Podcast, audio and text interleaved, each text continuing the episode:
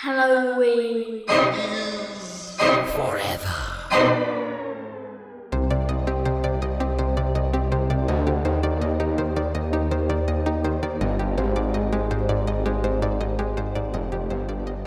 All right, guys. Um, what's the best? Good morning, morning, everybody.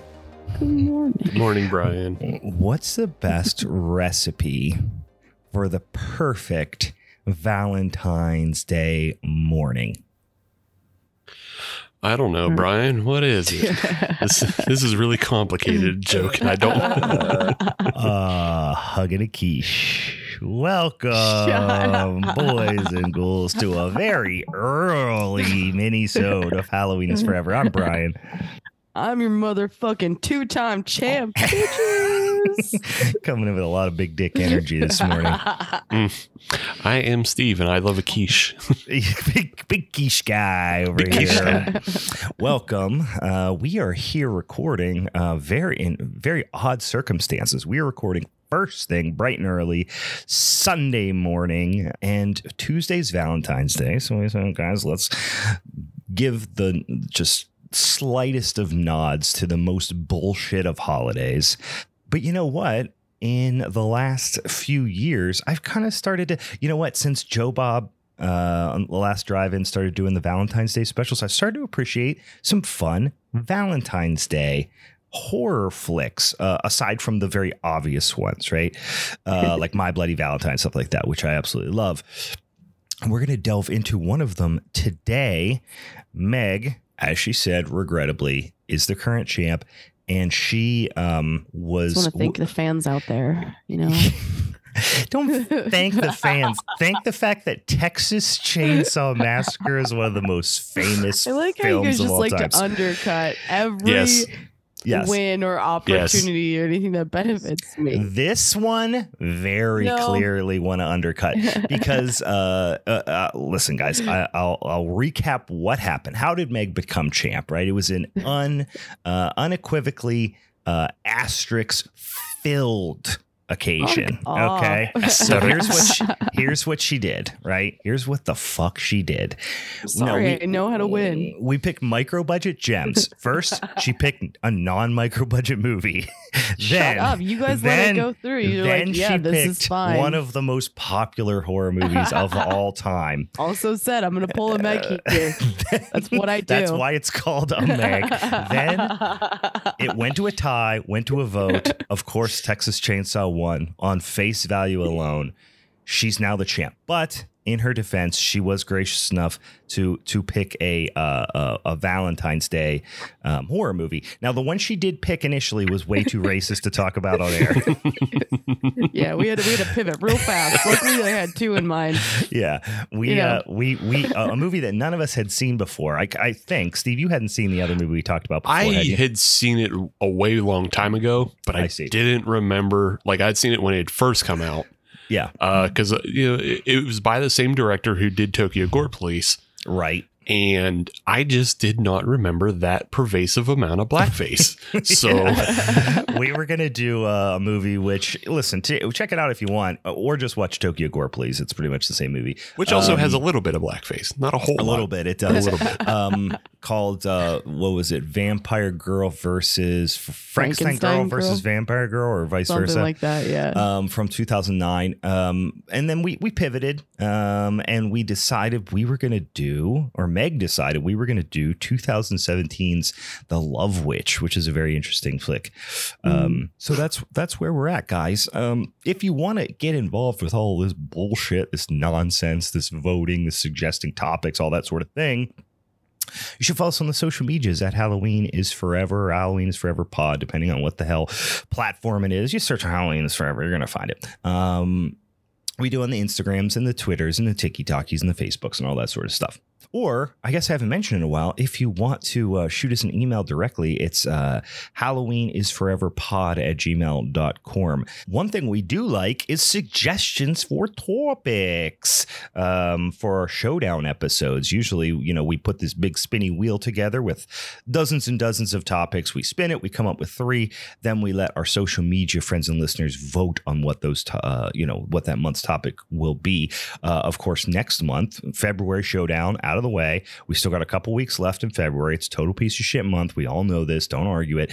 When uh, uh, March, a little bit better. Not that much better. A little bit better. So we are going to do talk about today what are going to be our three options for you to choose for the showdown topic for March. But before that, uh, yeah, li- little unorthodox this morning. What are we drinking, guys? I don't think anybody's cranking beers yet, but No, I'm not drinking beers. It's too early for beers. it's too I early thought for beers. I thought Steve was drinking beer because he was drinking out of a can. Mhm. Mhm, mhm, But it's like the same gloop glop, just like in a non-alcoholic. Oh, yeah. it's up. It's uppers versus downers. That's all. Oh yeah, yeah. No, my Yeah. I'm still in firmly gross gloop glop territory. Mhm, Just I don't want to go off brand on the show. So, like I, it's uh, important. yeah, I was I was just uh, boo bopping around yesterday running errands, You and bopping around, were you? yeah, just boo bopping around doing errands, and then Sure. I was at Sheetz, Sure. and I was going through the Sheetz cooler looking for what kind of drinks they got, and lo and behold, they have vastly expanded their like iced coffee in a can line. I noticed this. I just got it uh, one the other day. Yeah, yeah. Yeah, so I picked one up because I felt it, it. I felt it felt right into the line of like gross shit that I would drink, Mm-hmm. and it's their orange creamsicle iced coffee. Oh, wow. I actually would totally fuck. I mean, I'm kind of into that idea. Yeah. Yeah, it's I not don't bad. mind Irish cor- creamsicle things, but coffee, boy, it seems. I guess you know, roast character, chocolate, and and and and uh, uh, orange is a good flavor combination. Well, Right. they're always like serving, say, like lemon with espresso, but there's Mhm. also um, it's called like Mazagran, I think it Mm. is, and it's uh, espresso with lemon soda. Oh, okay. yeah. So, um, and like, yeah, even using orange juice in in coffee is like interesting. So that actually, I feel like would work really, really nicely. Yeah, uh, Mm. yeah, it's much more in line with Brian with what Brian's thinking. It's right down the line of one of those Christmas dark orange chocolates. Yeah, That you get. yeah Yeah. Yeah, I man, I just want I uh, I just want bitterness in the morning for whatever reason. I want black coffee or espresso. It espresso. seems so on point for you. I don't want sweet in the morning unless it's a donut. I'm just drinking a good old mug of black coffee and a big old dad mug. That's pretty much what the hell I'm doing right now. Uh, I think it's just old Dorkin Donuts coffee or whatever the hell we bought on sale. Um, so that's that's about as interesting as I get in the morning. I am definitely one of those people that's like it's quantity over quality early in the day. Mm. Like, yes, I love and appreciate a really good, high quality cup of coffee, but also um, I'll drink just the absolute bottom of the barrel fucking gas station coffee too. It it just Yeah. needs to be in my face within about 15 minutes of waking up or I'm going to fucking lose it. So I have like when I stay at hotels, you know how like in hotel rooms they have those little like single, double, triple Yeah. pots, you know, that you make. Um, if there's a pod situation, I'm definitely going for the pod situation. But I have made coffee so many times on coffee makers that have probably never been used before. Uh, because normal people would just wait and go to the lobby or something, but I'm like, no, I need a cup of coffee before I get in the shower. So Yeah. that's uh, that's that's that's my move. It's just get give me the fucking caffeine in my face as soon as I wake up. into it. I uh I certainly appreciate like a really like a nice cup of coffee and I think I'm a little bit spoiled from working where I work Mm, and I have like a very specific drink and sometimes I'll wait. Like if I know I'm going to work, I'm going to wait until I get there, but I may like I'm only having one cup in a day. Like I Mm. can't I am not going to have a whole pot. mm. Um and uh sidebar you're uh, you guys might appreciate I do actually. um no question that. Hard yes, I'm better than you. No, but you guys might appreciate why this like this latte that I always make at work. Um, I like found a recipe for like honey miso syrup, and so I Mm. use that and it. It's really nice. It's like a like a salted caramel kind of like you know or salted nut roll type thing. Mm. Super tasty.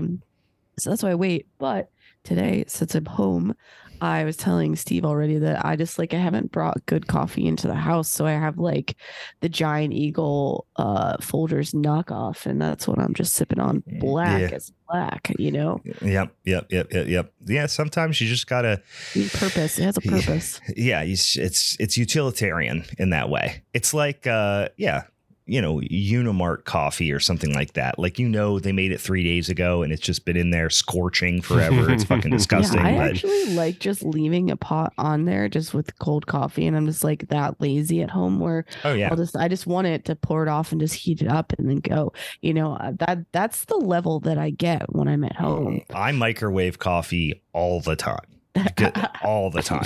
um like because i'll se- i'll seriously sometimes in the afternoon i'll drink like well between kate and i we'll drink a pot of coffee in the morning and then i'll make another whole pot in the afternoon just so i have some to microwave first thing when i wake up Mm. i actually prefer microwave coffee in the morning because it's faster i don't have to wait for the whole pot to make i just Yeah. literally microwave it for one minute and, and and like i used to do a minute 30 on my microwave, but I've known look I've noticed that I can get it down to a minute 25 and it's and it's legitimately just as We're talking hot efficiency here, and guys. I just need it in my face. So I will go as far as to hit 1 minute 25 seconds That's- in my fucking gourd. that is that is like the opposite of cold brewing.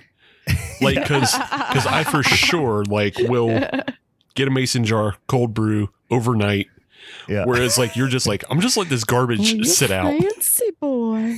yeah, it does. It changes. The flavor changes, um, and in in that it becomes very stale and uh, and not good tasting. But again, I do not give a fuck. I also make my co- my drip coffee very strong, so it's like it kind of holds up a little bit better. Mm. But um, like I said, I feel like you you seem like a person like when you drink your coffee, you want to just like be reminded how much you hate yourself. Mhm. I, I want to like I want to feel the pain of my ancestors, like when I drink uh, some coffee, Were like your a cup ancestors coffee roasters? No, I don't know why I said that. I think it's because I watched The Northman last night, so that's why that came out of my mouth. Um, anyway, Everything's about your ancestors. everything's about the lineage, and yeah, yeah. So, um, anyway, guys, um, yeah. So, so Man. it's, it's a coffee morning. We're here. We're here together. Or Maybe you're listening to this in the morning. It's almost like we're there at your table with you, sipping on coffee. Um, We're a different type of silly when we're drinking coffee. and today I don't have my Twitch lighting. I just have the sun. it's literally it literally it looks like somebody's shining a flashlight like a cop is shining a flashlight in your face on the feed it looks I'm very have to move. uncomfortable I hate very it. looks very unpleasant. Also, it's just like with this cold going on, my eyes are watering, and then the sun's making it more and it looks more. it just looks like you are a vampire who is being like the sun is being cast upon you and you're melting. Um all right guys we got to do uh, one more thing before we get into this uh, very romantic movie. Um let's talk about that spinny old wheel for the month of march. Steve you got that wheel I got the wheel up. I got the All wheel right, what- spinning. what's Wheel's the wheel gonna do for us Uh, so our first choice is werewolf flicks. oh Ooh, that's okay cool. Yes. boy why why do i remember us doing a werewolf episode in the past no I Uh, have it. I don't believe we did. No. no No, I'm I imagining don't. I don't remember doing a werewolf episode. I love a werewolf flick. Love a werewolf flick. Underrated, underappreciated. F- No, we did a werewolf episode, but it wasn't Yeah. a full werewolf movie. It was the Wolf of Snow Hollow. Oh, yes, yes, Oh, yes, yes. guys, So yeah, we talked wasn't there werewolves that. there. Mhm. That's a great flick. But we will uh yeah, we could delve deeper into the, you know, the dog soldiers of the world and and and um ginger snaps and all that fun stuff. So Mhm, mhm, mhm, that, looks, that sounds good. Okay, here's a wild one. The best of Peter Cushing. Oh, I like where this is going. Peter Cushing is uh, a, a, a, a horror icon. Um, most non um, horror folks would probably Doctor know Who. him from uh, Star Wars. I Um, heard I heard Meg in the background quietly whisper Doctor Who. Well, it was it's like, like, like I you started fucking googling, and I was just like, no, I'm just like here. I'm like googling things. Yeah, I'm here. I'm googling things. and I see uh, Doctor Who, and I'm like, oh, I know, I know of Doctor Who. I'm over here. I'm familiar with a with a Doctor Who. Um, I'm over here dying, actually, guys. Not good. give Meg a break. She's she's being melted by the sun. She's sick.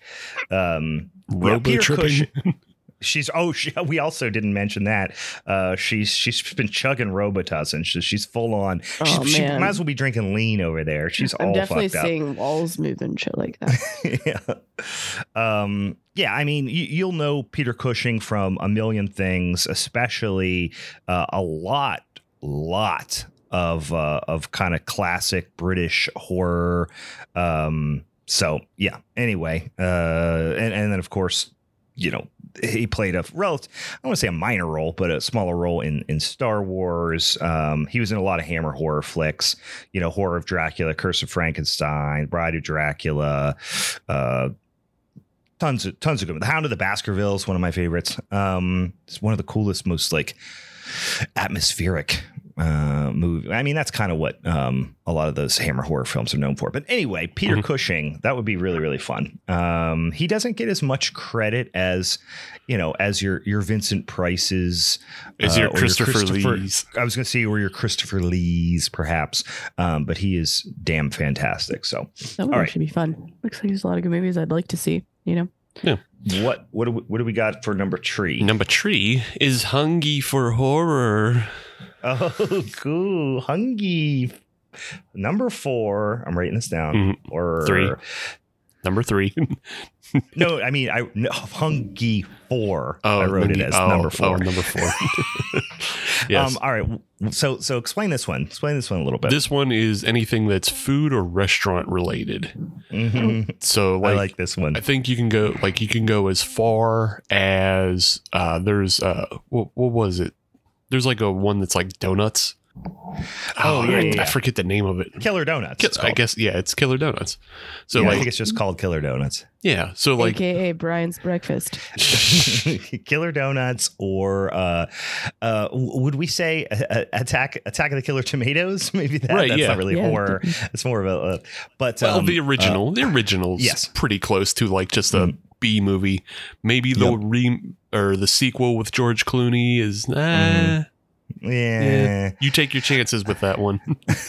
How about a Blood Diner? That that would make a lot of sense. yeah, Blood Uh, Diner. Diner. Um, and then like I, th- I feel like Critters Two would be okay with that because there's ju- Sure. there's just enough Yeah. around it because like you have the hungry, uh, like the hungry Howies or whatever. You know, the, Right. there's that infamous scene at the burger bar, but then they also beat them with cheeseburgers. mhm. So like, yeah, there's just enough. Fresh, I think would be a good one. I Mhm. would say. Uh, uh, oh, I just had another one in my head that was pretty good. Oh, um, what what's the Troma movie? Uh, uh Poultrygeist. Poultry Guys is a great one. Attack of the That's a great Dead. one to put on there.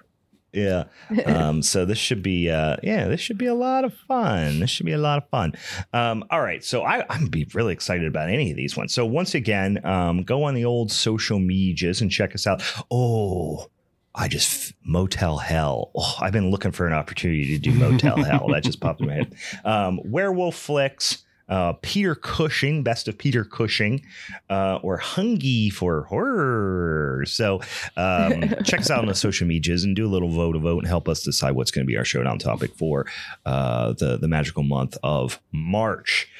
Um, all right, Meg, all the the rights and privileges of the champ, of course, go to you.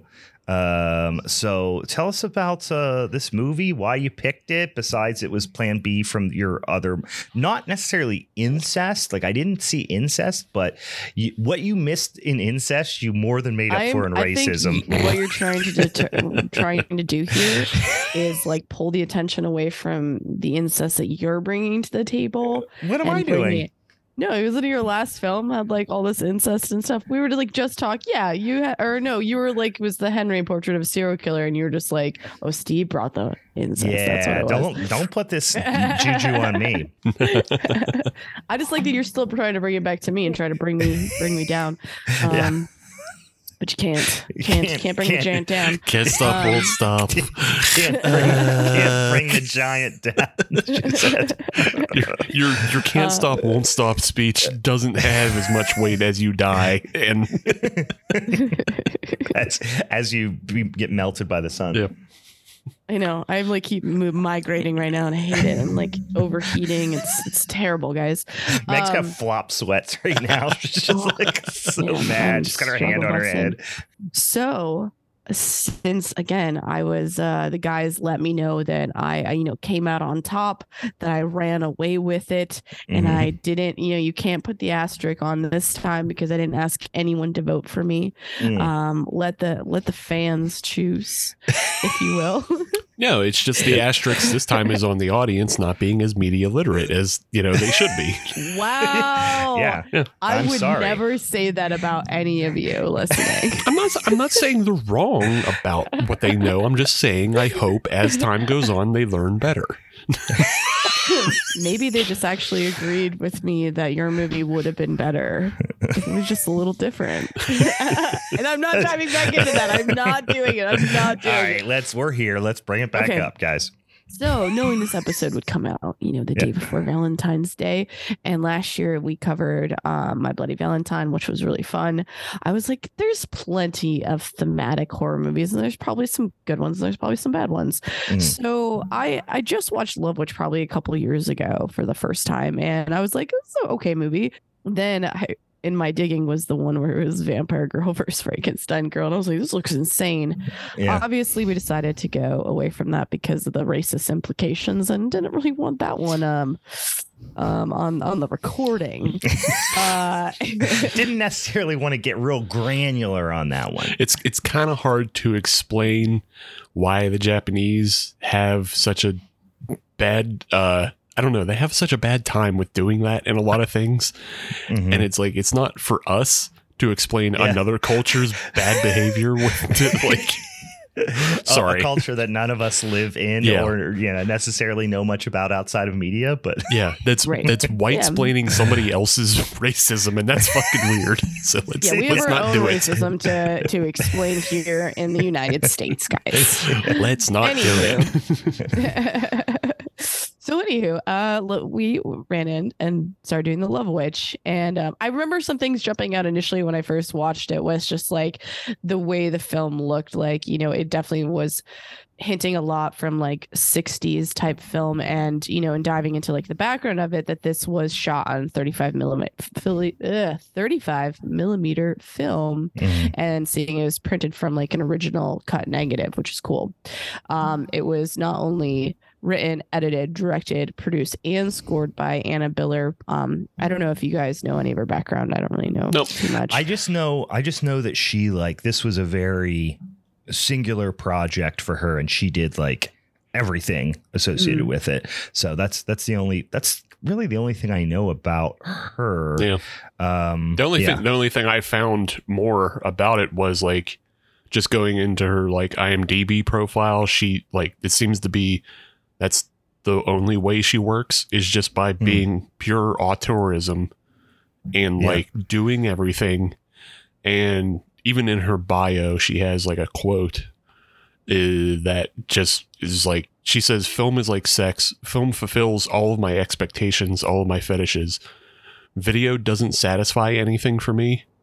So if I couldn't work on film anymore, I would just go back to painting or writing or writing music and I'd just stop making films.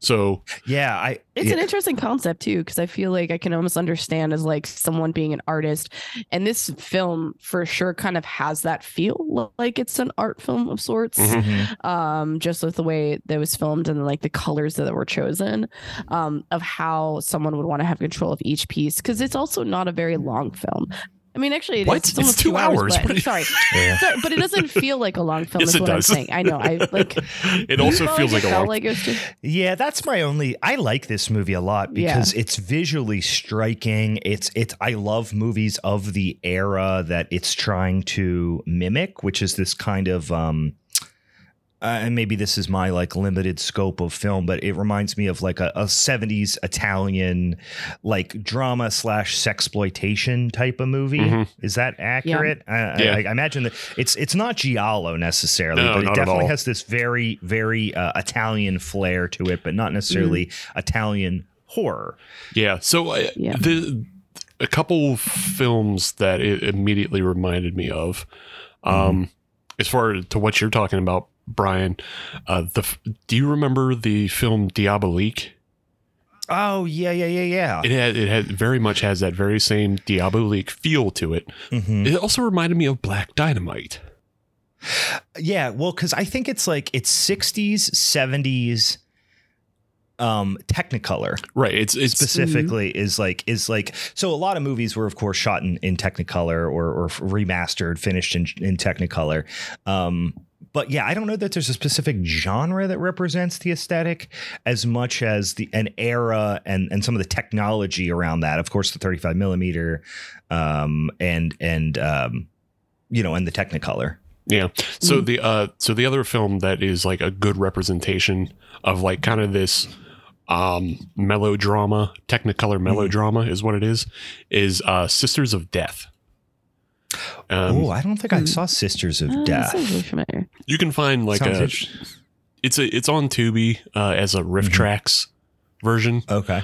but like Hmm. it's it's it's a little darker than what this is. Like see. this one is much more exemplary of the 60s aesthetic Mhm. whereas like yeah, even Sisters the of fashion and stuff is Mhm. is is 60s inspired. yeah Mm. but like yeah sisters of death ha- has a lot of the same kind of uh feel and then there was another film like as a the movie we're talking about it's on tubi so Mhm. like that's where i watched it the film that played right after that because tubi's just like never stop watching Yeah, yeah. there's a film it was called vampire ecstasy and Mhm. and All right. boy, that movie starts with lesbian finger banging and it is nice. it, fucking rules E- I don't know. Whenever you said lesbian finger banging, what was I that one you immediately just in talked my about? head went easy, easy Which- like Sunday morning. which one What which movie one did you Meg? say? vampires No, the one you. Oh, that movie. Okay, so I almost I like stopped paying attention for like when the cre- credits came on, yeah and mm-hmm. all of a sudden that movie last night came on right after, and I thought it was like an after the credits like film that Oh. was coming on, and, and that scene came out. I was like, whoa, whoa, okay, yeah this See- is where we're going. yeah See, this is this is why I'm disappointed. You guys got this amazing organic experience of being subjected to lesbian finger banging after the movie. I watched on Shudder. I got no such experience. So shame on me for not watching it on. That'll Tubi. teach you. That's what yeah, I'm saying. to be given, Yeah. to be given. Yeah. Remember that. I know. Shame on me. Um, yeah, I watched this movie uh, for the first time when it I think when it initially came out on Shudder and then sometimes what happens with these movies not sometimes quite often on Shudder is a movie that they're going to do on the last drive-in or on one of the last drive-in specials will pop up on Tubi some weeks or months beforehand Mhm. um, and then I will have already watched it by the time they do it on the show, which I like and don't like because I like to be able to, you know, peel back another layer of the onion because they go super deep into all the, you know, everything about it. In fact, if I recall, um, and I, I wish I would have had time to rewatch it because with, you know, the last drive-in specials and Joe Bob and all that, it makes the movie like twice as long, um, which is fun, but it's just you know time constraint here. Mhm. But um, I I wish I would have had time to rewatch the Valentine's Day special from last year or two years ago where they did this movie because I think they had um the director the uh, the the the woman who did like everything on this movie. Mhm. I don't even know what to refer to her as Anna Biller uh, as the director, but you call her yeah, auteur. auteur. yeah, there you go. Um, I, I think they had her on because I remember she was very um, interesting to to like listen to her, you know, philosophy on filmmaking and and uh, creating art in general. But um, yeah, I, so this is the third time I've watched the movie. Is I guess what I what I uh, set out to say. okay. But yeah, Yeah. no you're right because like i did a dive because like there's so little about her. Like i've never really heard of her before. I've never seen this film before. And like there's so little about her. I was just like doing a google dive on her. I wound up like on her twitter. And like Yeah. her twitter is very much like just puts forth like all the aesthetics that she's into and everything and i hate i Mhm. hate to say it this way but like i don't know i don't have a better way to say it but this film reminded me of just like a moving pinterest board yes, Be- it's very aesthetics A forward. Yeah. Interest. yeah Yeah. she had a, a an aesthetic vision in mind that she wanted to bring to life on the screen and the story is not nearly as gripping as the aesthetics Wh- which is Mhm. why again i said it reminded me of black dynamite in a way because like it's obvious the people behind black dynamite have a love and affinity for the 70s exploitation martial arts film. And so they they Right. recreate it perfectly, but also it's Mhm. one of the funniest films ever made. I'm Mhm. only I'm most curious too because I was like in looking I, kind of saw this movie I mean and all the cheesy tackiness of like just the acting you can tell that was very purposeful Mhm. is Mhm. it almost puts you back in this era that might make us understand why the story kind of makes sense and why she's like trying to like it has this like f- all these like feminist implications of Mhm. like she's t- like taking back and regaining control of her own like love life in a sense through this Mhm. like witchcraft story but i think like when you see it you start feeling like you are in like the 60s or 70s when at that point I think there was different, very specific stereotypes of certain roles of women in society. You know, Mhm. so Yeah. I think like maybe um that allowed me to understand that a little bit more because I think in essence this is a really cheesy story, and I'm kind of just like, in in all essence, for as much as like there it feels like these like feminist implications, I'm like still like she just is very desperate, yeah, and I it's hated, weird I hated that throughout the whole thing.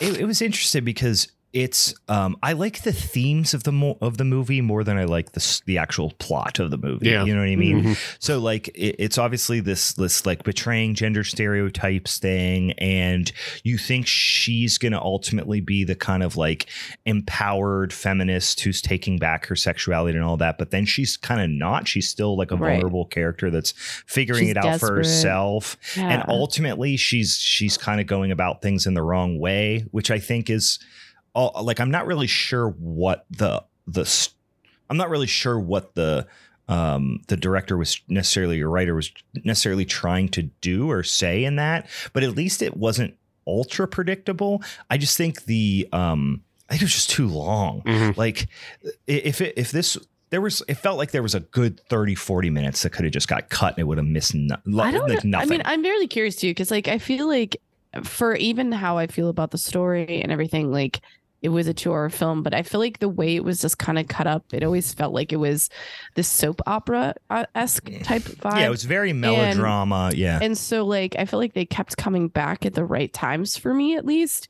So I never felt like bored or like I was losing my attention. Yeah. So I don't know. yeah Um, at least that's how I experienced it's it. it, it's also part of like the way the film is made and the way it's edited that makes it feel longer uh, than it has to be is you know and it's in line with the style of a film from the 60s but like everything is shot flatly there's not Mhm. real there's not too many really interesting camera angles you get a No, couple the camera is not very dynamic at Yeah. all at any point like it's always like you get even like to the point where you get a wide like shot or like a close up shot Right. of like the specific thing happening. and then yeah. you Yep. get a, you get a couple you get a couple punch zooms which were of the time where like they Mhm. they quickly zoom in on somebody's eyes or somebody's face for dramatic effect but like that's all they did as far as you know dynamic camera movement and then the other thing is editing wise you see like every action you know you you every establishing shot has cars pulling up she's i was gonna say there's so much parking of cars i feel like which is which is very you know it's very classic from that yeah, era and it's yeah. something that, like Mystery Science Theater makes fun of all the time. Like, oh yeah Mystery science theater that's what i was yeah, thinking they of. always They love always making fun of like car movement for no reason. And then, cars parking yeah and then, um, you have like anytime she's like doing a witch recipe, you see every step. Like you watch her make it in real time. So like, Mhm. yeah, there's Mhm. no like. Whereas like you think of the way. You know, Shaun of the Dead is edited, and the way you know Sean gets ready in the morning, it's like five Yeah. quick cuts, and then pow pow Right. pow And the entire yeah. morning's yeah, everything's over. like implicated too. Yeah, Yeah. like of what's actually happening. Yeah. Yeah. so yeah, it's Yeah. it's definitely edited and shot for the time. It and this is where my problem is with the film is like so is Black Dynamite. Black Dynamite is shot poorly in a lot of ways on purpose. It's just that movie's funny and this movie isn't. If this movie was funnier on purpose, there's a couple and there's a couple instances that we can talk about as they come up of like where I think she's doing something very deliberately funny, Mhm. but overall the movie isn't funny. no Mm. Yeah. No, it doesn't. It, it's more quirky than it is funny. You know what I mean? Um, the one thing I getting back to the themes real quick. The one thing I did like and took away from it this time that I didn't earlier. And we, we should say they are sticking incredibly close.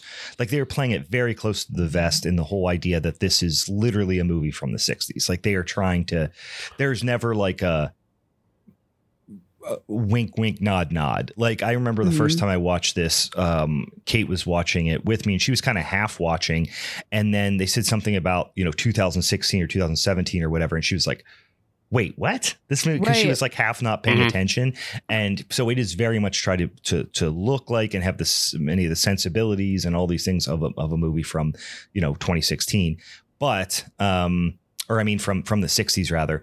But this time around, I did like the idea of obviously this is during a much more conservative time frame like the 60s when you know there would be much more deeply ingrained uh, gender roles. Not that they're not there now but like they were just like al- almost a foregone conclusion in the 60s and then but they're still like living in this very like liberal environment. Mhm.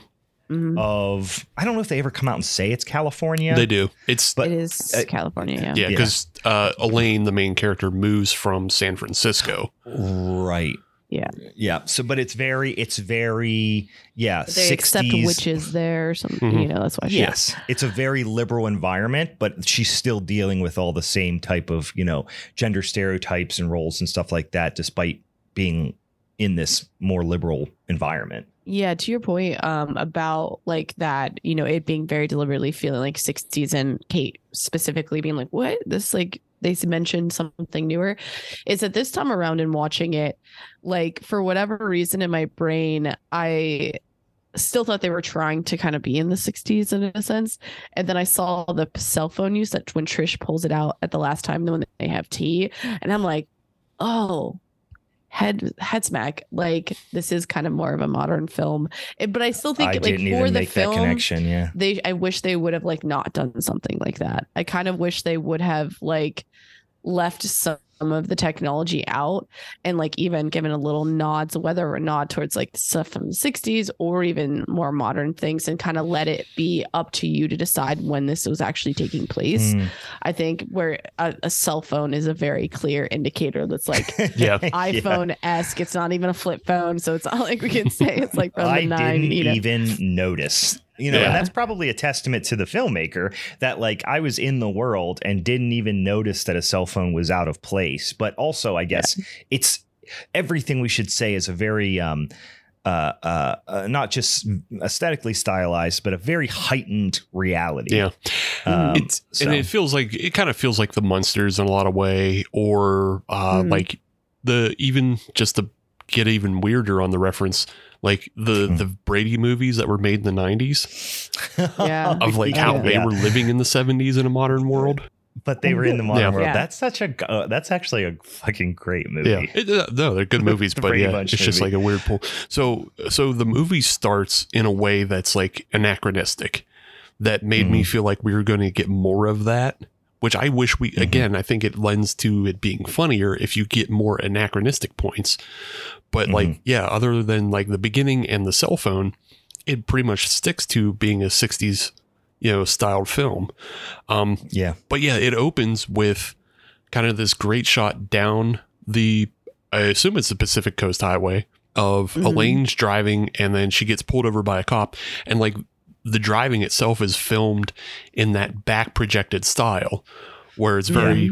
clear that like she's in her car isolated and then they just have footage, you know, projecting in the background behind her, which is like, it's a cool throwback to that time. But then like the cop car is very modern, you know, that pulls her over. And then Yeah. this is the first like joke that it came to me that I was like, oh, this might be like a really funny film. Is that the police siren on the sound design is so fucking bad. Like it's purposely I bad. Yeah, like you can listen to it. It's it's it feels like it's a two or three second loop, and the loop hard cuts itself. So like it, it goes we we we and then it just like when the cop car pulls her over, it fades out in like a bad way that like that's not how sirens work. It but they just Oh, uh, put a fade out yeah. on. I was like, oh, this movie might be really funny because that's such Well, intentionally it- bad, badly done. it's such a, a tremendous um attention to detail in this movie. Mhm. so like i i, I want to be clear like I, I really enjoy this movie and like have a tremendous amount of respect for like the the attention to detail and the like very singular vision of what this was supposed to look like and and what it's supposed to evoke. Um and and i think there's a testament to to movies like this that do kind of pull on either like nostalgia kind of strings or just are trying to evoke a different era. And in this instance it's a very specific thing. It's it's not even just that time frame it's movies of that time frame. Right. you know what i mean? So it's like a a, a, um, a self-aware movie within a movie almost. You know what i mean? Um so i i do ve- i mean i i dig that kind of stuff.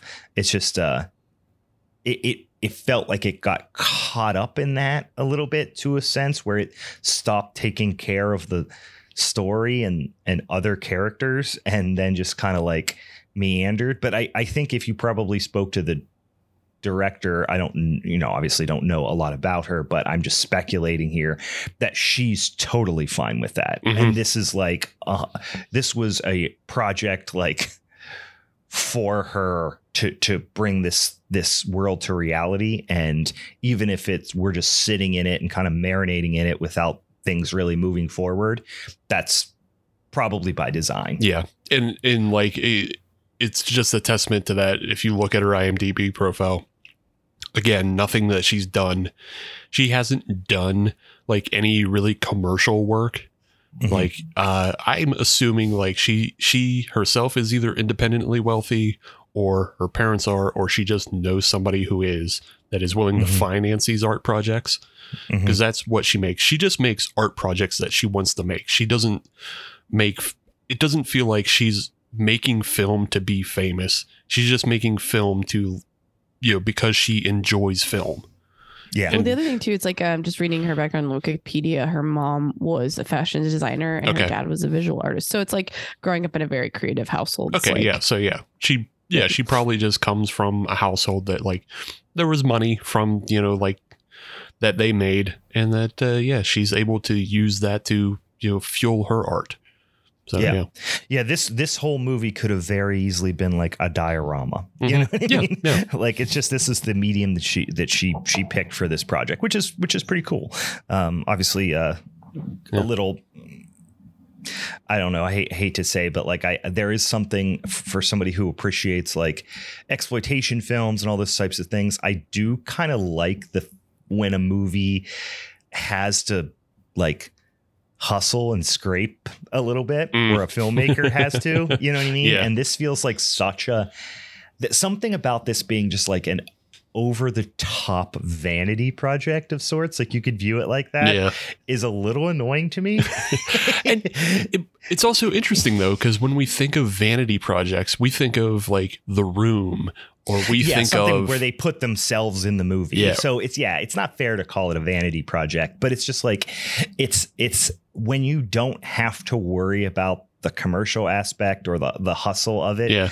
Um, you have it frees up so much more effort and and and and just mental bandwidth to Mhm. not have to worry about that. yeah, Um, I- and so it, it's almost like somebody who who um, you know, it's almost like they got the game genie. yeah, you know what right, I mean? yeah, yeah. She she got a game genie to make art, and it's yeah, the way I feel about it is what I was like getting at is like when we think of these vanity projects, we think of the room and we think of Neil Breen and they put Mhm. themselves in it and it's like bad. Like they don't know no, horrible. Yeah, they don't know what they're doing in filmmaking. Whereas like it's obvious that Anna knows what she's doing and she Yeah. has the game genie to make her art project.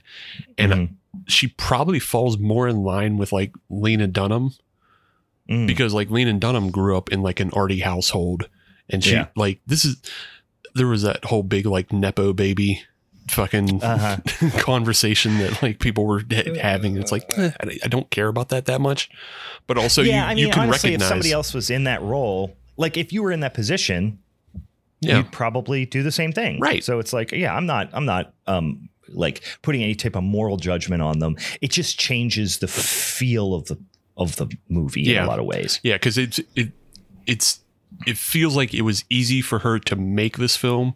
The challenge was in pre-production and post-production of Mhm. like gathering all the materials, like or creating the dresses that are in the in the film, and then like Mhm. Meg, you said this was printed from an, an edited negative. Yeah, that's what it said. Um, printed from an original cut negative. Yeah. Yeah, so it sounds like she did reel to reel editing, which nobody fucking does anymore. Mhm. for a lot of reasons.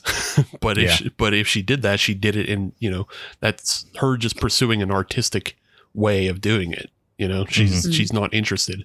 I mean, even filming on film is uh such an out of the out of the world thing for small budget films. Yeah, yeah.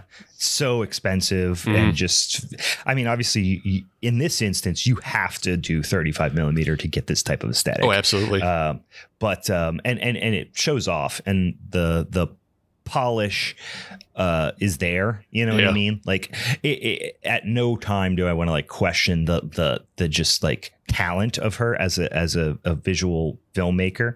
Um, and you know, we we haven't really talked a whole lot about the the plot or the story quite yet but uh, it's not to say it's bad it's just it i think if the movie didn't look as striking as it did hmm then it wouldn't be as glaring of a contrast that the story is a little lacking Yeah, Yeah. and, And I feel like the story kind of has this like repetitive nature to it. Absolutely. The Yeah. thing, Yeah. You know what I mean? and it, it's I think it's kind of supposed to. You know, again, it's Mhm. it's just kind of by design. It's supposed to be that way. It's like, you know, the film is two hours long, and it's it's like a cozy film. It's something that you Mhm. can throw on. You can kind of throw it on in the background if you want. Yep. You don't have to give it. You you can give it as much attention as you want. Mhm. You know, and like I think a lot of that time, the attention is going to be what you see visually. Yep. But yeah, it's like I was watching it in the background. It's like I've seen it before, but uh, you all of a sudden you look up and you're like, oh, there's some sort of cool ritual happening in the background. You're like, it just eye catching. We got a lot of boobs and swinging dicks going on here, guys. A lot of nudity, a lot of uh, you know, pretty people Lot with their privates out. Um, she A lot of definitely. witchy shit, you know? Yeah, This is witchy like- shit, Yeah, witchy shit. cool witchy imagery. Yeah, I don't know how much. I don't know how much Merkin work goes on in this, but she definitely put out the casting call of like, "Do you still have your bush? Do you want to grow Yeah. your bush out more?" yeah, yeah. In search of Bush. Do you appreciate a good 70s bush? Me Come too. on down. Oh, me too. Boy, howdy. boy. But yeah, to kind of talk about a little bit more of the plot. And um, I think like the more I even said it out loud of like it has this repetitive nature that, you know, as much as we're trying to have this like I don't know, like feminist um reclamation of sorts like of her sexuality is she's still getting caught up in the same sort of patterns of behavior and i think like that's probably one of the most human things to this movie is Mhm. that you know we we could try to learn from what we go through and even take control of the situation and still end up at the, the same results and stuff like Yeah. that so um elaine as we said we're just leaving was driving on the highway uh leaving san francisco to go live in is arcata Mm. um, to kind of get away from a situation where her husband had left her and she's being implicated to have possibly killed him and uh, whether or not i think it, all these signs like she has this weird behavior about her where you're almost like i either want you to be a really mean person or you're just coming off like really dumb Mm. I don't know if you guys, you know what I mean? Mhm. Like, it's either like I wanted her to be a little bit more intentional with what she was doing Yeah. because I think when she's not, she kind of comes off as this character that doesn't know what she's doing whatsoever. And I, I kind of hate how that's portrayed. she comes off as like a um you know and i don't even say an anti-hero she comes off as like a just a sociopath um Yeah. in in the way that like she is tr- she her belief or understanding of what love is has been like so irreversibly poisoned by culture um that she's just never gonna like it, it's almost like fatalistic from the beginning. Mhm. She- she's never gonna find love because she doesn't even know what love is, Yeah.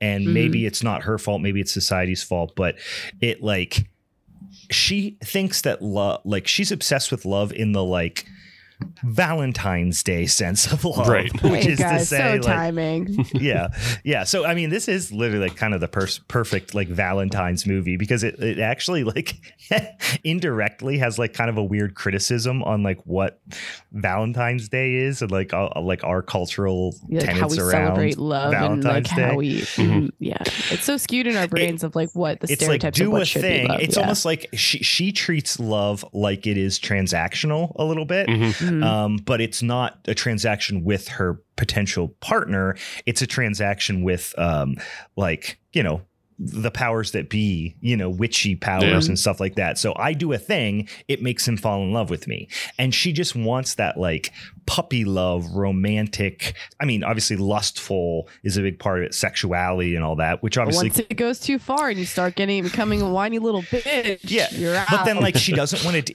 don't be a whiny bitch about it. That's why it's so surface level. She wants the puppy love and the and the wooing and the and the you know romance, but she doesn't want emotion.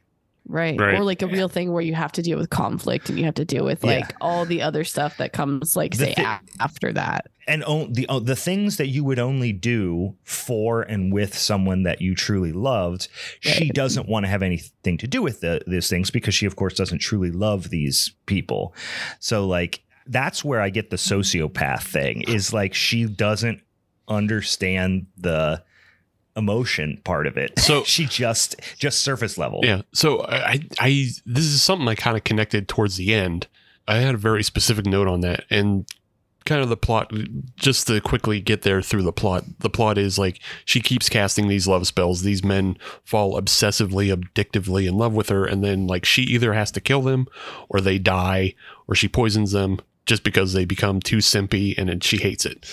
Yeah, that's exactly what happens. That's the whole movie. conversely- That's yeah, the plot. That's the, that's the movie. But then But then then Griff comes into play Right. and he fights back and then she's like Yeah. Then she finds a guy who calls her out on her bullshit and like says you're like borderline personality. Also, he's a cop and he's like, I know that you killed all these guys. You're going Yeah. you're going to jail. And also Yeah. I hate you. And also like I'm not taking your love spell. So she kills him. But the Hey, Right. Can we like talk about for two seconds, like when that was all going down in the cabaret, the club, the Mhm. burlesque club, and all of a sudden it was such an interesting scene. It goes from zero to sixty, where these people want to attack her and kill her, to then they want to fuck her, and then all of a sudden these guys are taking off Yeah. their pants, and it was just like such, like this time around, I just like got so I was like, that felt very like zero to sixty did, yeah, for me. yeah. Um, yeah, I- so Yeah, weird. I'd, I'd love to come back to come back on more of those scenes in that club because it's there's a lot of interesting things that happen in there. But um, sure. the very end of the film is like she's killing Griff, and then as she's killing Griff, she's having this fantasy of like it's a very you know uh, uh like Renaissance medieval wedding that is replicating something that they already did in the earlier in the film as like a first date.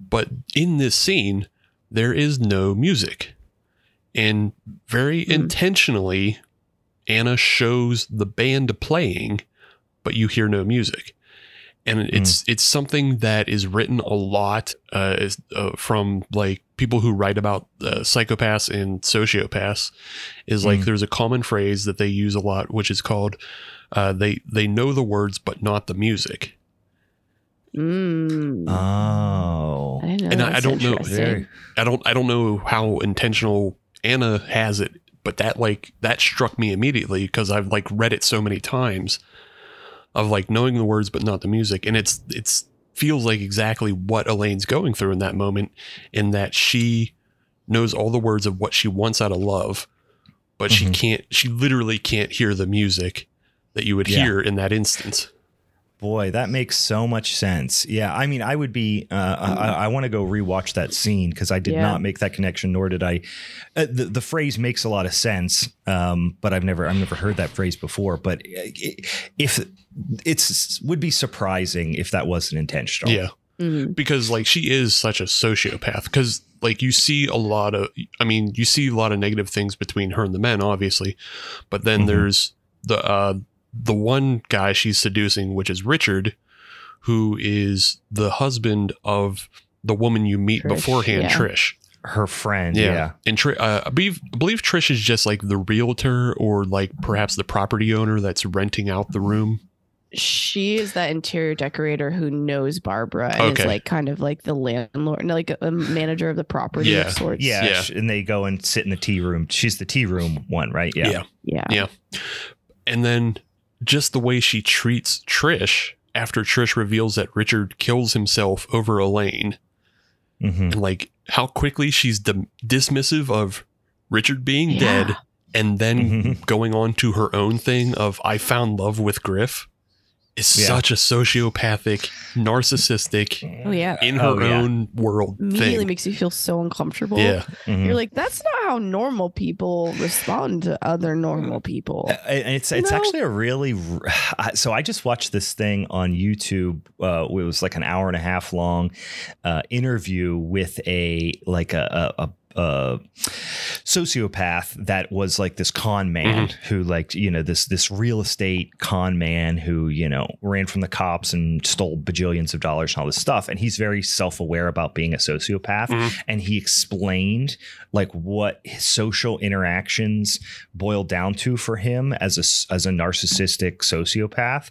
And it a lot of it was that is like i am just desperate to not talk about you get past your part of the discussion he's like and then Mm. i'll blink and i will realize that i've been talking about myself for 20 minutes Mhm. It's just- yeah Yeah, it's all tra- it's all transactional and it's all just to get to your next part. Like the ne- Yeah. their next Mhm. speaking lines is what it is. waiting for their chance to talk Yeah. yeah. is all they're not having a conversation they're just waiting for their chance to talk Mhm. How I feel on this podcast sometimes. that's how i live my whole life You're like waiting for me to shut up. waiting for specifically Meg to shut up. No. no, I was like, I, I remember somebody saying that to me as a kid because I was just a listen. If you've listened, if you're a fan of the show, I'm nothing if not verbose. I talk a lot. I get that. Your chatterbox. You I'm a damn, chatterbox I'm a damn your, old uh, chatty your little, Kathy. Your little like they sent that home in second grade. They're like, he's a nice guy, but he um he's a chatterbox. Uh, yeah, yeah. I used to get. In, I was the kid who got in, t- you know, in trouble for talking all the time. But I do remember that as a kid, sitting with me, somebody was like, "You're just waiting for your shut up. You're just waiting for your chance to talk." And I was like, "Oh, damn it, you're right. I am." I, I believe I've said it before, but I'm pretty sure all three hosts on the show have some form of, of undiagnosed ADHD with all the fidgeting we do and the talking yeah. over each other. You guys can't see what I'm doing. I have a little skeleton and I have a little spider, and I'm just kind of rubbing them against each other and doing all kind of I weird am shit. With I am them. unscrewing and screwing in my tablet pen. So we just need to do an entire side Um. podcast on our own um like uh, mental quirks and uh and issues yeah i used to get yelled at all the time for present like at work that's all i did was present all day and teach classes and stuff Mm-hmm. and i would click a pen the entire time and so many times somebody in the class would put their hand up and be like can you stop clicking that pen and i'd be like sorry because i didn't realize i'm doing it Yeah. you know yeah, there's a lot of fidgeting and say your R's interrupting. yeah. Oh, they they did make fun of me for not being able to say my alls. I kind of wish that was like a thing is still like still for you, or if that was actually a thing in your life. It wasn't, but I think it's Damn very it. funny to talk like that. Yeah. It's it's like one of those things like instantly you see someone can't say their R's, you're like, oh, buddy, that's so adorable. Now we're making Uh, fun of people, and I'm, I'm not actually making fun of people. I think these things are adorable. They're, like, I love things. saying "sowie, sowie." and this and this is the other thing for our ADHD is that now this is what we're talking about. We're talking yeah, this is a different thing, Steve. We're we're past your point. I know. Stop. I'm, no, I'm doing it for the We're audience. validating his Yeah, point. I'm, I'm just kidding. I'm doing it for as the audience. I'm pointing it out to the you guys want to hear another thing about me? I'm just saying we're we're now three rabbit No, holes Brian, down. don't You know, we've gone from the movie to sociopaths to ADHD to talking about how we like to say sorry and I'm hungry. I'm hungry. Can we turn All this to like a WebMD um, podcast now Yes. and like try to help diagnose what I need to do to not be sick anymore?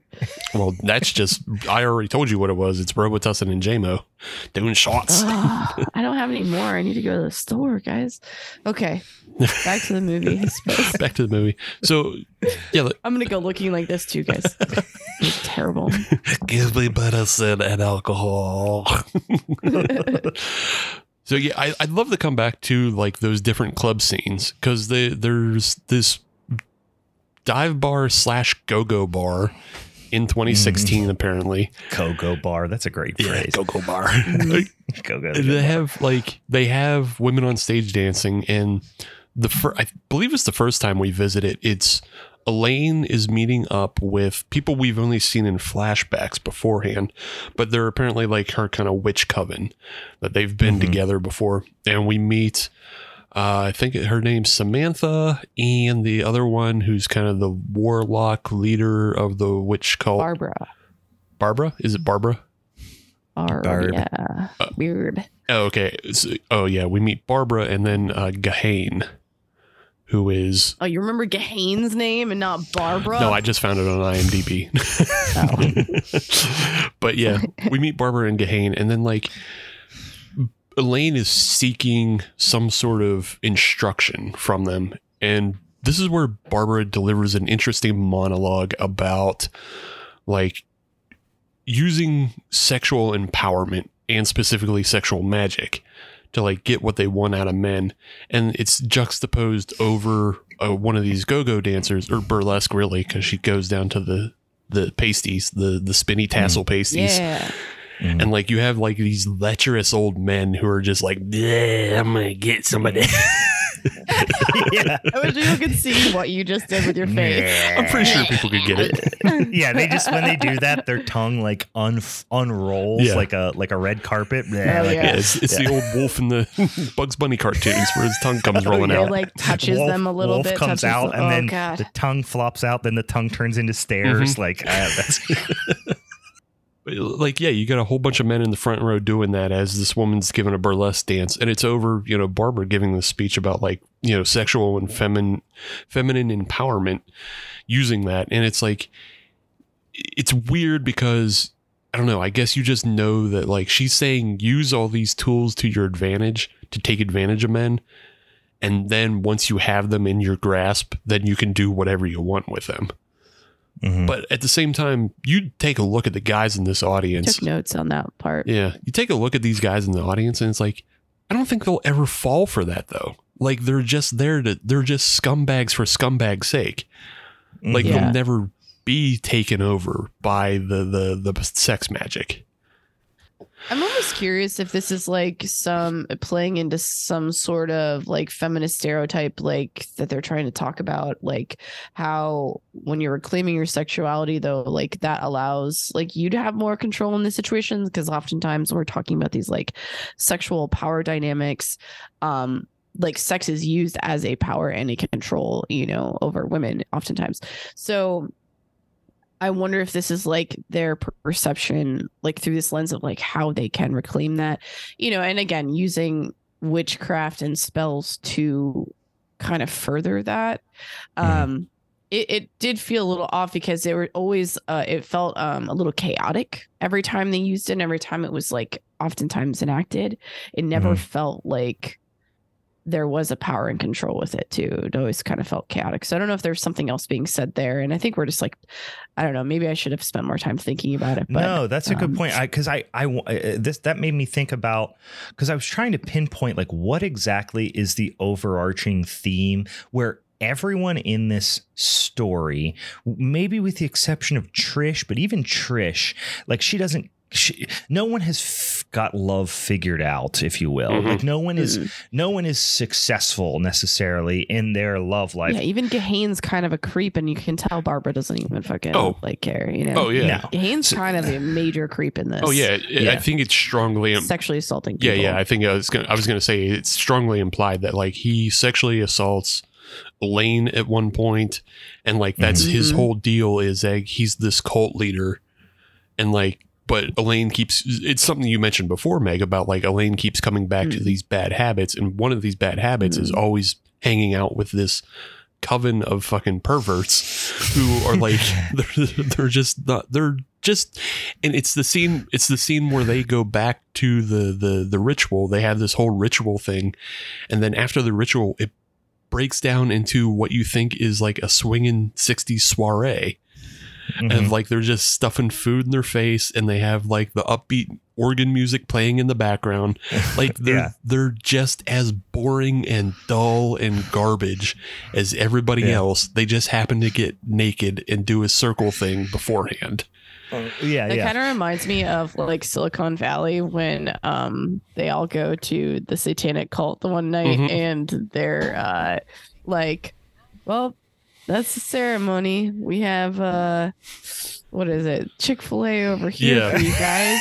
Yeah. yeah. It's just- yeah, it's like you're trying to be edge lords, but you're just you're just it's it's Big just looking at the nerds. same thing through a different and lens. it's just a bunch of fat ugly naked people and then they have chick-fil-a after they do their little ritual well, I mean, okay, so maybe there's like more implications here because I think like something that I have just I have a general thought about life on is like we're talking about like community Mhm. and this was something that Elaine found that like allowed her to feel like she had more control in her life after Jerry left her the you know and she's like you know didn't know what to do didn't know why he left. It's just like you know we hear the um soundovers talking about how like at one point where he was just like really demeaning to her talking about her weight talking about um how sloppy she was how she didn't couldn't take care of the home and stuff like that. So these are things that I think this movie is saying a lot more about like really trying to find that community and this one just happened to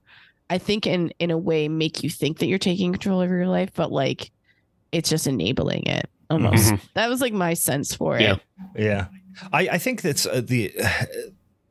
I think we're we're talking about like two sides of the same coin here because Sure. the the conclusion I ultimately came to when I tried to just like unpack the theme or like the overarching theme here is like love or sex or relationships in general as like weaponized like using it as an adversarial kind of weaponized approach and like everyone in this movie ultimately has a very thin or surface level understanding of like of romantic love Mhm. uh, and th- like built into this adversarial mindset and this transactional mindset and this us versus you and hey you can do whatever you want with men if you get them into this position and all this stuff is really like completely at odds with the most elemental part of like a romantic love relationship which is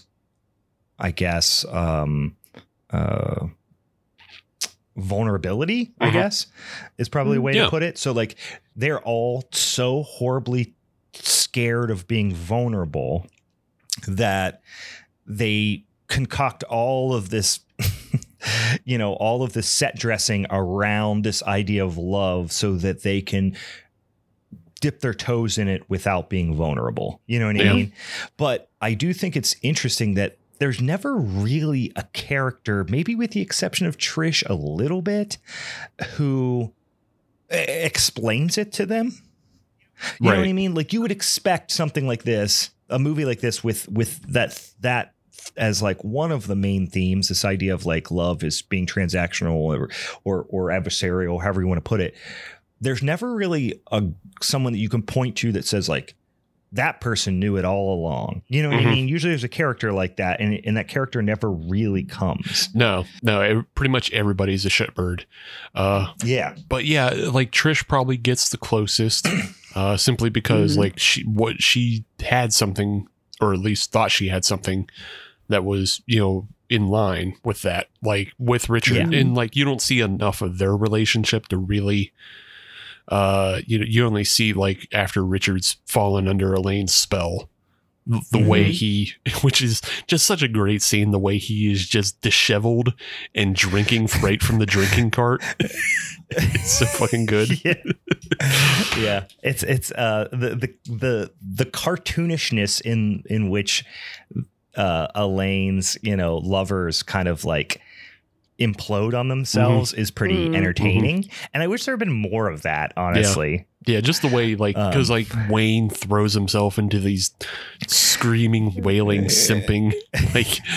It probably could have been more of like a horror comedy if they definitely just amped that up a little bit more, or Mhm. like allowed her reactions to be more comedic or like Yeah. a caricature of Yeah. it.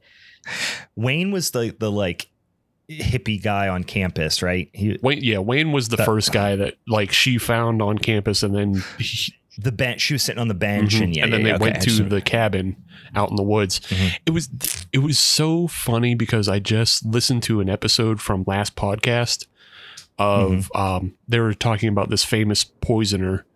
Uh, like I think her name was Nanny something or other. I forget. Oh yeah, was she like the the, the Black Widow killer or Yeah, whatever? she was like a she was like a, Mm, yeah, I've heard of a, a healthcare. She worked in the healthcare field, Uh, right? no, Okay, I'm thinking of somebody no. different. I th- well, I think maybe she uh, Nanny Doss. Um, I don't think she Hmm. was uh, a full. Uh, she wasn't a full angel of death. She was more Mhm. of a, a Black Widow killer, but like yeah, I'm getting two people mixed up. Yeah, but like they told the story of Nanny Doss, and like Nanny Doss would poison people with plum pie, and oh yeah, like she would leave them in the other room to just die and scream. Like it was a Mhm. painful, long, painful death that she just left guys in bed screaming, and like Wayne do- dies the same way. I was like, oh, I just heard about this because I'm pretty sure like she she poisons his breakfast and then just leaves him to die screaming in bed. I, I wonder if Anna, uh, I wonder if Anna uh, pulled that from the same well, thing. that's where like that's where it's like another thing is like that's a good example of when I talked about how I don't it doesn't ever feel intentional. Mhm. So like then you're not don't know like I don't know if I believe the sociopath thing or if I believe that she's just very intentional. Like I feel like if she was more intentional, I'd be like, yeah, she's a complete sociopath. It comes off just super ignorant in a lot of ways. Like she kind of like learned something, Mhm. tried something, and then was just like, whoops. Yeah, yeah it's all hapless. It's it's like she she has sociopathic tendencies, but it doesn't necessarily mean that she's like a ultra organized Yeah. person. You know what I mean? I think she's Mhm. just she's just acting off of instinct and intuition and when it doesn't go her way she's like well all right start over try again Yeah, she doesn't have a good way of starting over. Her starting over is Yeah. killing. Well, let's be real. Yeah. So there might be uh, there might have been actual feelings with Wayne though, because I mean, she did leave the witch's bottle. You know, Mhm. give your lover your tampon. Yeah, It's the And your whole- pee-pee. whole thing, and Yeah. your pee pee. well you need all these things for sex magic guys Yeah. we've we have talked about sex Again, magic taking before on the show now it's coming full circle PP and Sage goes in the grave. yeah. You know, the only thing I don't love about this movie, like actually I would say probably my biggest criticism of this movie, not enough cum. Just not not enough loads thrown it is everywhere. implied that at least all the people she had sex with came. Sure. I know, but it's just Implied. like when you think sex magic, you think one thing. Buckets of cum, and that just isn't Like enough. used in the spells. yeah, yeah, Well, yeah. you know what, Brian? I think that's much more of a Gahan story than it is an Elaine story. So that's true. That's the That's an- sequel. yeah, yeah. Gahan is out there throwing just got batches. 50, 50 gallon drums of ropes. He just thinks all the women really like it. Yeah. You know, he, yeah, he jars it like you jar like you know peach preserves. Gives put the it deal. on toast for the ladies. Jesus. I want to see. I want to see the story where Gahan's going to like women he's stalking, and he's just like throwing egg custard on their doors. or I was imagining him like that's how she meets because the the one with uh you know with Wayne is it's it, it almost feels like a Hallmark you know uh, love story type Oh, yeah. of movie a little bit. They meet you know, if it was that, but it was Gahan and he's at the farmer's market selling at a stand selling jars of his own cum and peaches too, you know. and peaches. Oh, and the movie's called Cum and Peaches. Oh. The peaches is like a double meaning because like think the we just peach named a, emoji porn, is like a, porno. butt. I think we just named a I porno think. though. I think it's. Cum and I think it's got to be like artisanal soap or artisanal face cream. Like oh it's Oh all it's all natural face cream. Or it's a candles. He's making Mhm. candles out of his cum, like cotton wick organic. The organic residue is actually purposeful. Yeah. It They feeds also- the skin. they all kind of smell like sandalwood, They all smell like sandalwood and bleach. and bleach, and those weird trees that like smell like cum. Yeah. oh man, guys, we're not making a sequel to this movie. Why not? Not a fan film. We're not going into the fan film Fan world. film. Why Oh, not? I was. This is bullshit. I want to make the cult movie. this is the whole episode is Steve's pitch to make a fan Yeah. film of this. He's a big fan of Gahan. Yeah. Yeah. I want to All makes I want to know about more about Gahan's story about like you know his bad hairline and how he stalks women and Why is there? Why is the like leader of a satanic cult always ugly? cause that's what they Because- do. They need this. They need this. yeah, very rarely is like, yeah, look look at cult leaders. They're rarely are they attractive. You know what I mean? Jared Leto, and that's Yeah. about it. Yeah. He's a L. cult Ron leader? Hubbard. L. Ron Hubbard is a absolute just chud. Uggo. Yeah. Hubbard, Uggo. LaVey, Uggo. He, Yeah. he was definitely told there's out there's someone out there for him though. That's why he became a cult leader. He was Yeah. looking for his lady. Yeah. Yeah. What- Jim what- Jones, bloated Uggo. Oh yeah, gross. Definitely gross. Fucking strawberry nose. Um, So guys, this movie, hey, Bunch of Jim Blossom Happy- drunks. happy Valentine's Day, y'all. we're here. We're here. It's Valentine's Talking Day tomorrow, guys. peaches. Don't forget to gift your um, significant other either cum or period blood, Mm-hmm. um, and then hopefully they'll do the same for you, and then you can perform sex magic uh, Yeah. of some sort on Valentine's Day. Yes. I had a, I had a, a couple more just like little notes about like the, the filmmaking of just Mhm. like things that were done in the film that I thought were interesting. One, so uh, Anna did all of the music for this, right? But Mhm. the two diegetic songs in this film are fucking terrible. And I think she did it on purpose. The first one is the harp song in the tea room when they Oh, first go to yes, the tea room. woman playing the harp. That song is so fucking bad. And like, It's Yeah. so abrasive. Like I, you don't think of a harp as an abrasive instrument, Yeah. but it really is. And the lyrics are just dog shit. Like, like they don't rhyme correctly. it almost feels like these weird cliches like you know it's like it's what you would normally hear but then when you mm-hmm. actually listen you're like whoa this is really fucking insane and mm, weird It's not actually. it actually takes you good. out of the world that you're in almost in a Right. sense you're like I was You wonder if it is that, like, I Meg, maybe you're onto something. I wonder if it is this because this does feel like a, a th- an underlying theme in the movie is that romanticized love isn't real love. Hmm and the romanticized version in your head of whatever, whether it's love or sex or romance or whatever, is never what you're picturing. Right. You know what I mean? I, Mhm. I wouldn't be surprised if that was just something that was built into those decisions. Yeah. Well, and the the other song that comes up is during kind of the Ren Fair that's also Mhm. run by the Wiccans that they Mhm. just happen to stumble upon or whatever. And like they're they're playing a song in that scene and like again, the lyrics are like you were saying, Meg, they're super cliche. Mhm. And so I'm just wondering, and like both times Elaine appears to be struck by these songs, like they're such great pieces. Mm. But like they're they're cliche, they're bad.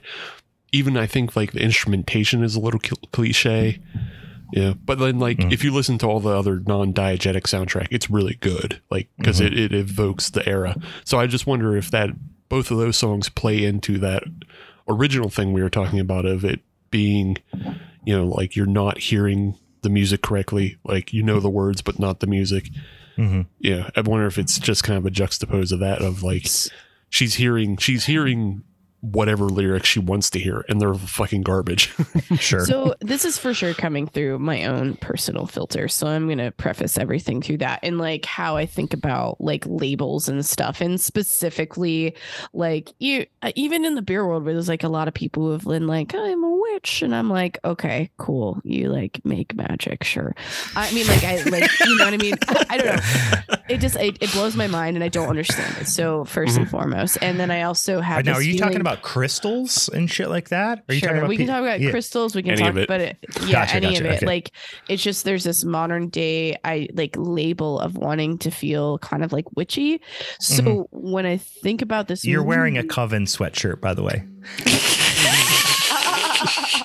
okay, just just just want to put this in context. You are wearing a shirt that says Coven on it. Teehee. Why are you derailing my point? I just want to say seemed seemed, seemed germane to the point. a little bit because you because you mentioned how it happens in the brewery world, and that seems to hit like both at the same time. But they don't yeah. do witchy shit though. They don't no, talk they about don't. it. You know what I mean? So no, no, no. I know what you mean. I was at Barnes and Noble yesterday. I took my kids to you know a little book shopping mm-hmm. uh, yesterday. Uh, we went to the Barnes and Noble because um, they have a million kids books, and there were whole sections that were put in promotional spots. Like if you know Barnes and Noble, they'll put like stuff that they uh, is relevant in like the center kind of aisle spot. Um, and there was an entire book of like witch stuff. Sure, like and I mean, real practical rich witch stuff. It, it, it's weird. It's like very much in the zeitgeist. I mean, yeah, no, no, no. And I mean, I mean this this thing also. F- so I, I haven't hit the point yet. What I'm going for, um, yeah. so I was derailed by being called out for my hood in my sweatshirt. But um, but like yeah because i mean there's even bringing like um different religions we're talking about paganism etc wicca like all these different things and i'm curious though with like people who don't really necessarily associate with these things but like more so like the label for whatever reason it almost feels mm-hmm. like this disconnection between like wanting a label to feel like you're like associated with something and then truly having an understanding of that thing.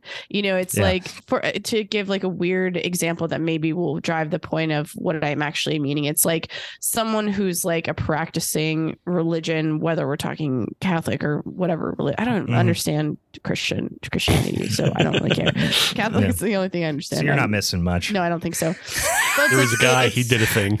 it's like if someone's like a devout something, and then they're like, "Yes, this is who I am. This is part of my existence because I practice." practice this thing. I, you know, subscribe like the things I rule my life by that mm-hmm. versus mm-hmm. just labeling yourself based on something that you like like and you like the idea.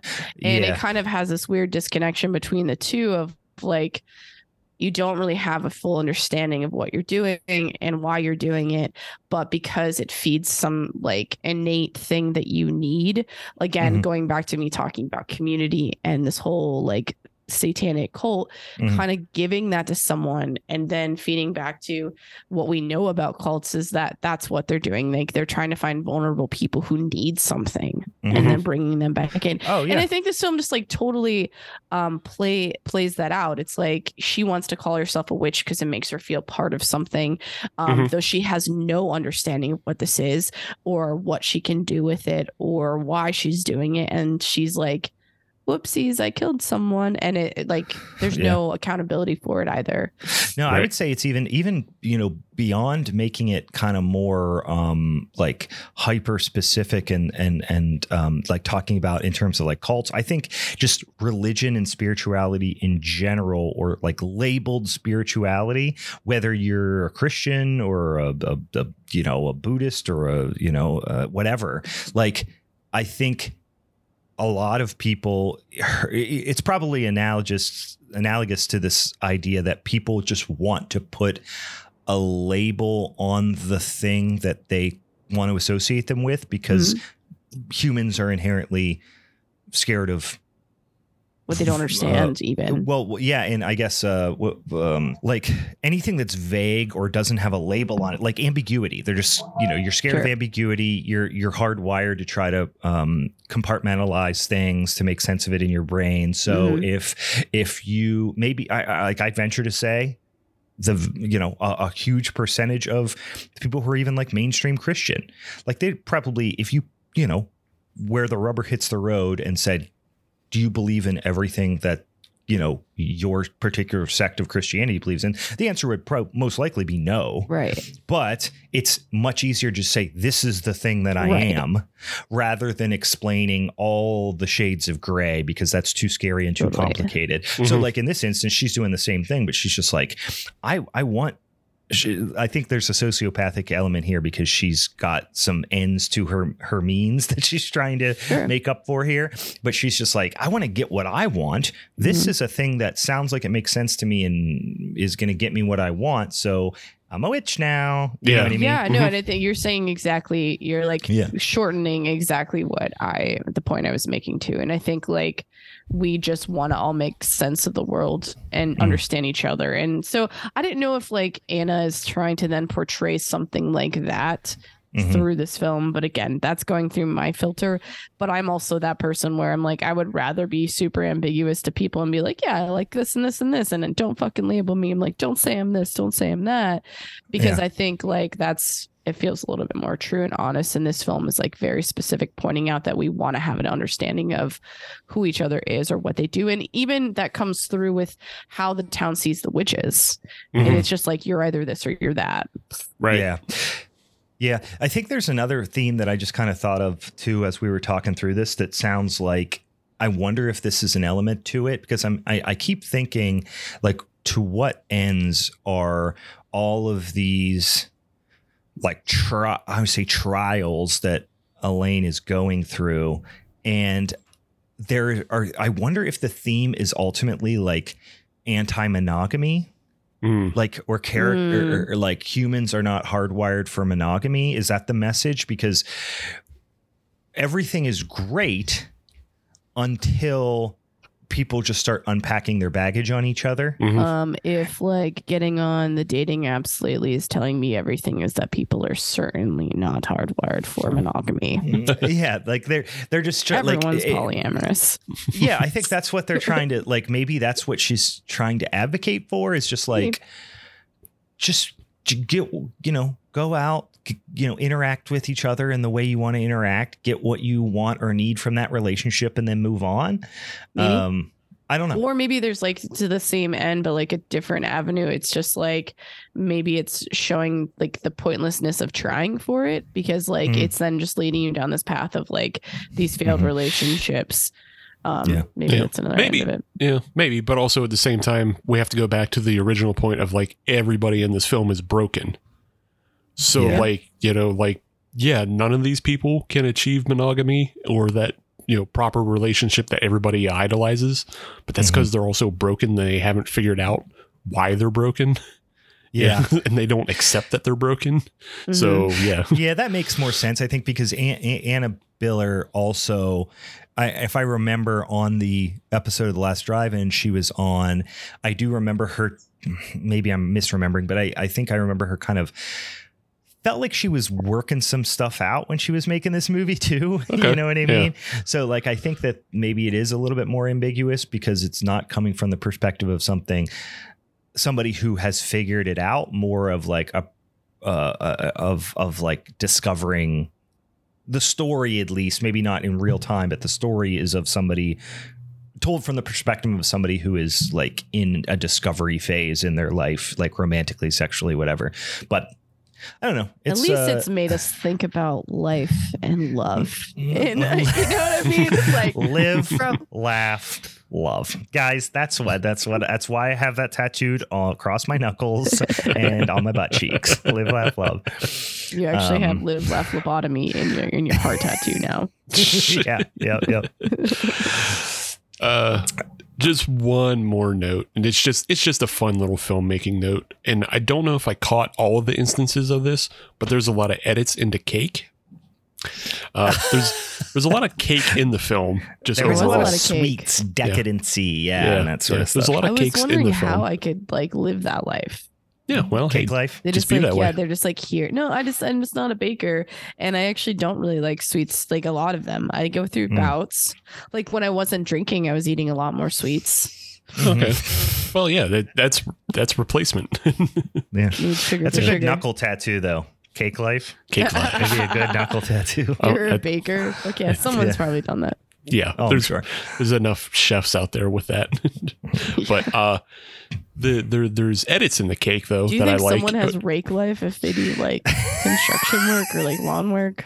I'm ignoring that, Meg. That's that's ADHD interrupting, and I'm ignoring it. the edits in the cake are there. Uh, when the detectives go to discover Wayne's body at the cabin, Mhm. um, the first one that I notice happens where they they go to dig up the body, and then there's a smash cut into a fork going into a chocolate cake. Interesting. And Kinda cool. then the next one I noticed was it's after Richard is discovered dead, and Trisha goes to meet Elaine at the Right. at the tea room. There, it goes from Richard's blood dripping from his wrists to this like uh, strawberry syrup pour, pour over cake that Mm. she's being served. So I just thought I thought I just thought those fun little cute edits. I don't know Mhm. if I caught all of them, but those are the ones I saw, and I was like, "Oh, she's building some sort of motif." And there's also just a lot of cake in the film to begin with. Big cake, big cake energy. I wonder if there's um I wonder if there if she or somebody else who was on set like was um you know, maybe they had access to somebody who was really good at making cakes and they're like, let's build this in, you know. or if it's like something that she wrote in from from the beginning. Mhm. Um obviously the tea room is like a central like kind of spot of self-reflection for her, you know what Yeah. I mean? Um Well, they talk about too about the like the white witch, the light witch, and like the dark witch too a lot too. So that almost seems to be this like stark contrast. She's always changed. She's always in different clothes than what you normally would. Mhm. You'd be wearing like even when Wayne was di- dying, like there was bringing up like you know she was wearing black, but she always had color underneath. Like Mhm. I feel like there's probably more to these type of things as well.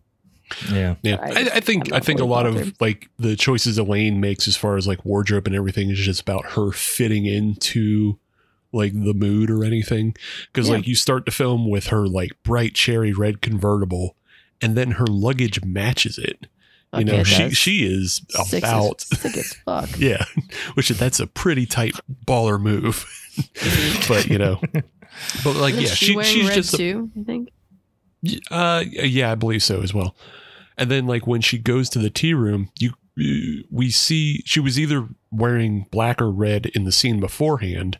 Mm-hmm. And then pink You expect peach. you kind of expect her to like not fit in when she goes to the tea room, but no, she Mhm. has something for that as well. She has the Right. Victorian era, you know, bonnet and everything going for her. So Mhm. yeah, it's it, it's a lot of deliberateness, and I'm sure the cake is also deliberate. And it's just, I think it's all a lot about, again, going back to portraying kind of that '60s lifestyle of everything was like swinging soirees and everybody baked and cooked and made fucking, you know, Jello desserts that had meat and peas in it. oh hell yeah. Now you're speaking my language. yeah, Little chunk, chunks of ham in your jello. yeah, quote unquote salads. Have you ever actually made one of those? I'm just like really curious about this. Um, I mean, I've made like terrines, which are kind of as close to that Mm. as possible, but I've never done the like ham cubes and peas in lime jello, you know, that like Mhm. stereotypical Mm. old ads that I love. I've never done that, but I would. They used to have celery flavored jello. That was the thing. They used to have savory jello flavors, and they really don't anymore, which is we could totally do that. bullshit. Though, I think too. I know we um, could Yeah. just with plain gelatin. Yeah. I Out of here, Steve's gonna yell at us again for having ADHD. And No, no, no, no, no. It's fine to talk. No, it's okay. I it's think okay we're talking about Jello and ham. well. Yeah, I think I think we're more or less done with the film, so it's fine if we want to talk about '60s era salads. It's still within brand of the you know episode and show. All right. Uh, That's yelling at us again. Steve, man, we're talking about celery jello. Um, all right, guys. Um, that you know, we we we have discussed um, in a lot deeper thematic that uh, uh, detail than anticipated here on a Sunday morning. We talk about the Love Witch, um, which uh, ultimately I would say definitely worth a watch. Mhm. Um, super interesting film. I would say there's not another film like this. I weirdly, in my mind, equate this with House of the Devil, um, eh, because of I think because they're such they're both like very immersive attention to detail Mhm. versions of like period motion picture history kind of kind of thing. You Mhm. know what I mean? Like you're supposed to be it's almost like you know um uh not house of a thousand corpses uh, devil's rejects too a little bit where Oh, you yeah, know, The, he, he just likes to make it, he wants to feel like a movie from a different era which i always appreciate but um i just thought of that as being you know kind of a fun fun double feature uh any final thoughts on this some bitch and flick No, guys, No. I got to get to the doctors. meg's got to go directly to the hospital like, I apologize for the editing you're gonna have to do, Steve. I tried my best. hacking up a along. No, actually, I thought uh, um, I, I I couldn't even hear it. Maybe because I never stopped talking. Um, all right, guys. Um, l- let me remind you one more time. Check out on the social medias if you don't follow us already. If you're not checking out our stories, that's usually where we post some shit on the Instagram to vote on um, our next topic. But also, Steve posts it on the Twitter um, as well, and I think you can vote on it from Facebook also. But anyway, just go to one of them two things, and we'll help you vote. Uh, we'll show you where to vote for our showdown episode for the month of February. I'm sorry, March. Um, three exceptional topics. I'm really excited about doing any of these three. First one is werewolf flicks. Um, second one, Peter Cushing, best of Peter Cushing, and um, Hungy for horror, which is like food and and uh, restaurant and whatever types of horror movies. So if if I can if I can put a little bit of a vote forward for Mhm. Hungry for Horror because I believe uh, Mardi Gras and Fat Tuesday Mm. are Ah. coming pretty late this year. okay, You know, so like we can do we can do some Hungy stuff in the first of March. You know, What are Yeah. those like Yeah. Polish um little like, cake things? Psak, ps- packies? yeah, What do they call Butchki, Butchki, Butchki? yeah, that's it. Butchki. I gotta find them. They're everywhere. Yeah, yeah, they're delicious. Butchki. They're like little Basically jelly, jelly donuts. filled. Yeah, I was gonna say like a jelly filled donut, right? But we don't we don't say that, right? Yeah. Um, Different. Oh, now I'm hungry. Now I want donuts. Oh, All right, man, guys. Anything else I forgot? Anything else we got to touch on? Anything else about the next episode? Still a spies, right? We don't know what we're doing for the next episode yeah, yet. yeah, we don't know what we're doing for the rest of February. Although I believe we'll have Cocaine Bear coming up, Mm-hmm, mm-hmm, mm-hmm, mm-hmm. and yeah, we'll have Cocaine Bear, and then uh, I don't know. I I would like to see if maybe I don't know when, but have you guys seen the trailer for the Outwaters or heard anything about the Outwaters? I have seen it Let's pop up, but I don't know if I've even watched a trailer. There's- Yeah, there's been a lot of good buzz, and I've heard that it's a cosmic horror, and it's like a found Fantasy footage call. mystery. Yeah, it seems I like feel a. like maybe I've seen the trailer for it. Um, it, it it seems like it's a more serious version of uh, you remember the VHS 99 uh, uh, section by the people who did Deadstream where they go to hell. mm, yeah, Mm, oh yeah, Yeah, yeah, yeah. yeah, and yeah, that was fun. It seems That like was it's a f- it seems like it's a feature length more serious version of that. So I, Interesting. it, I know it's coming to Screambox at some point. I just don't know when, but maybe that could be our next one. I don't know. All right. Yeah, we'll take a look. See if we can find that some bitch popping up there. It looks interesting. Um, all right. If you have any February suggestions 9th. as it came out February 9th. Oh, it already came out. Beautiful. Well, in theaters, Um, in theaters. in theaters. Yeah. It's in theaters Oh. now. Okay. Weird. It says 2022 in here. That must have been it must have hit like the festival circuit or Mhm. something earlier. But um, in any case, if you got suggestions for us for minisodes and things like that, uh, throw them our way on the social medias in the DMs or whatever like that, or just comment on something on the social medias. That also is a, a, an acceptable um, thing to do. All right. That being said, for the Halloween is Forever Crew. I'm Brian. I'm Megan. I'm Cake Boss. Okay. okay, bye. Oh. Ooh.